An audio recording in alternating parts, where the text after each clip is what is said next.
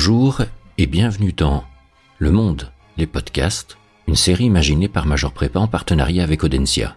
Je suis Frédéric Bretéché, professeur de culture générale au lycée Externa Chavagne à Nantes et responsable développement académique à la faculté d'Audencia.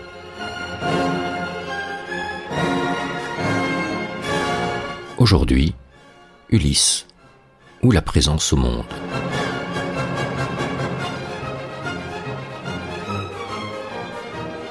Qu'y avait-il quand il n'y avait rien?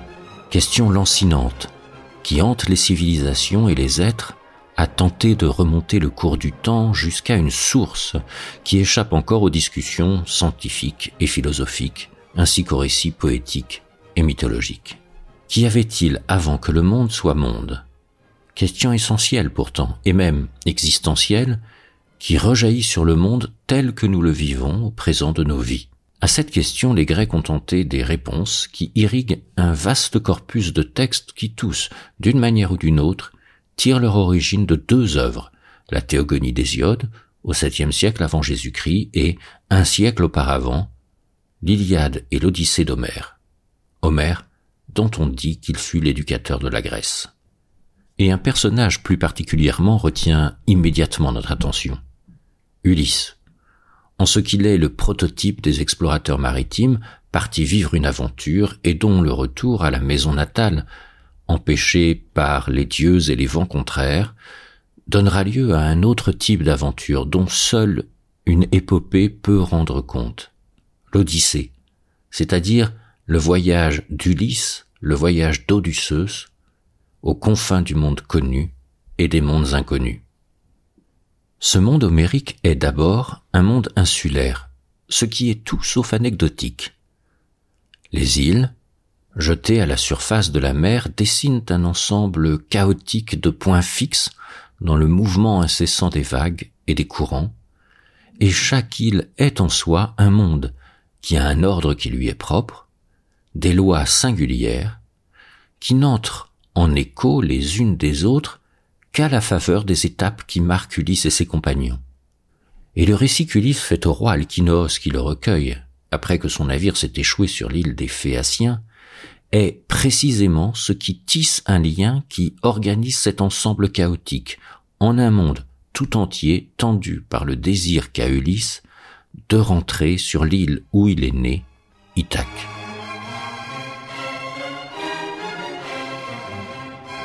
Le récit des aventures d'Ulysse est ainsi semblable. Au fil qu'Ariane donnera à Thésée avant qu'il n'entre dans la demeure labyrinthique du Minotaure.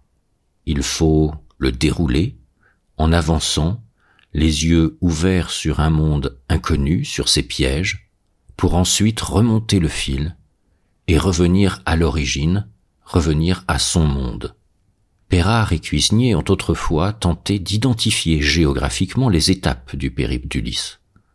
Sans doute, Homère a-t-il introduit dans la description du monde que traverse Ulysse des éléments d'une réalité propre au monde méditerranéen.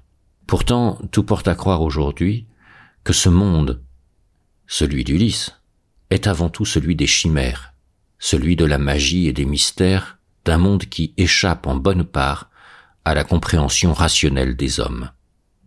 François Hartog, dans la très belle postface qu'il offre à la traduction de l'Odyssée par Jacotet, remarque que ces mondes, malgré leurs différences, ont ceci en commun d'être cultivés et socialisés, qu'ils s'arrêtent là où commence la mer, ce qui en fait des mondes limités, contrairement à l'étendue illimitée du monde marin, où naît le sentiment d'être vulnérable face à un monde que l'on ne maîtrise pas, et même comme étranger au monde, aussi éloigné qu'il est possible d'un ordre du monde qui nous est constitutif.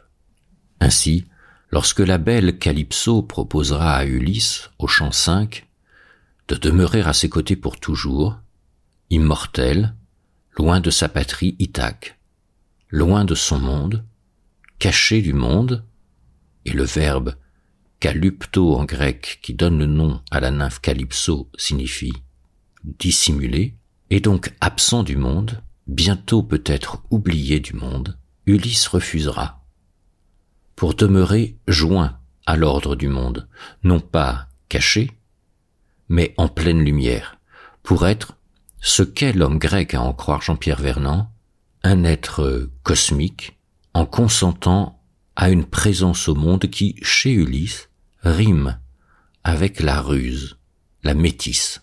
En effet, seule la ruse, c'est-à-dire non pas le mensonge, mais la vérité de biais, est ce qui non seulement permet de survivre au milieu des pièges mortels que le monde nous tend, parce que nous ne le connaissons pas, parce que nous y avançons en le découvrant, mais mieux encore, de vivre heureux dans un monde retrouvé, à l'image du monde que sculpte Héphaïstos au chant 18 de l'Iliade, sur le bouclier d'Achille, un monde heureux d'une vie sur terre, au rythme des cycles de la vie, que j'évoque aux pages 11 et 12 des 24 leçons pour découvrir le monde.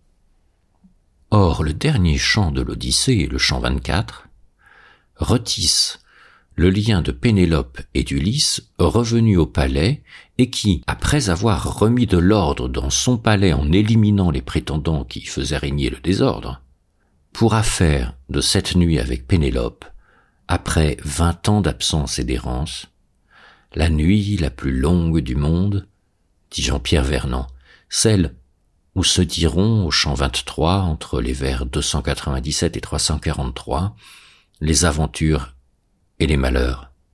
Tout est à présent comme autrefois, le temps semble s'être effacé. Certes, les familles des prétendants massacrés au champ 22 voudront se venger, mais les dieux interviendront par les mots d'Athéna, leur intimant au vers 531 de cesser ce pénible combat.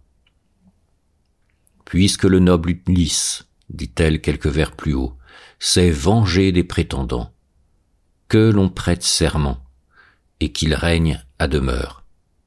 Nous, versons-leur l'oubli des frères et des enfants morts, que l'amitié renaisse entre eux comme autrefois, et que la paix et l'abondance viennent les combler. Entre les ruses d'Ulysse et l'oubli versé aux hommes vengeurs par les dieux, quel lien Eh bien sans doute cette leçon tout homérique. Le monde ne peut se vivre que dans l'ombre de la vérité. Et en grec, la vérité se dit aletheia, c'est l'absence d'oubli. Non que la vérité soit absente du monde, mais toute présence au monde suppose que la vérité soit parfois voilée, cachée, tapie dans l'ombre. C'est aussi la leçon paradoxale de Calypso. La présence authentique au monde ne peut se vivre que de biais, par l'imagination, la fabulation, par le recours à l'enchantement poétique pour, après s'être confronté à la réalité du monde, y avoir erré, avoir manqué de s'y perdre, couvrir d'oubli ce que ce monde a de plus chaotique et destructeur. Sans doute une telle leçon ne satisfera-t-elle pas les chercheurs de vérité, mais, après tout, qui a dit que la vérité rendait heureux? Qui a dit que la vérité et la transparence pouvaient rendre le monde et ses lois vivables. Vivre au monde.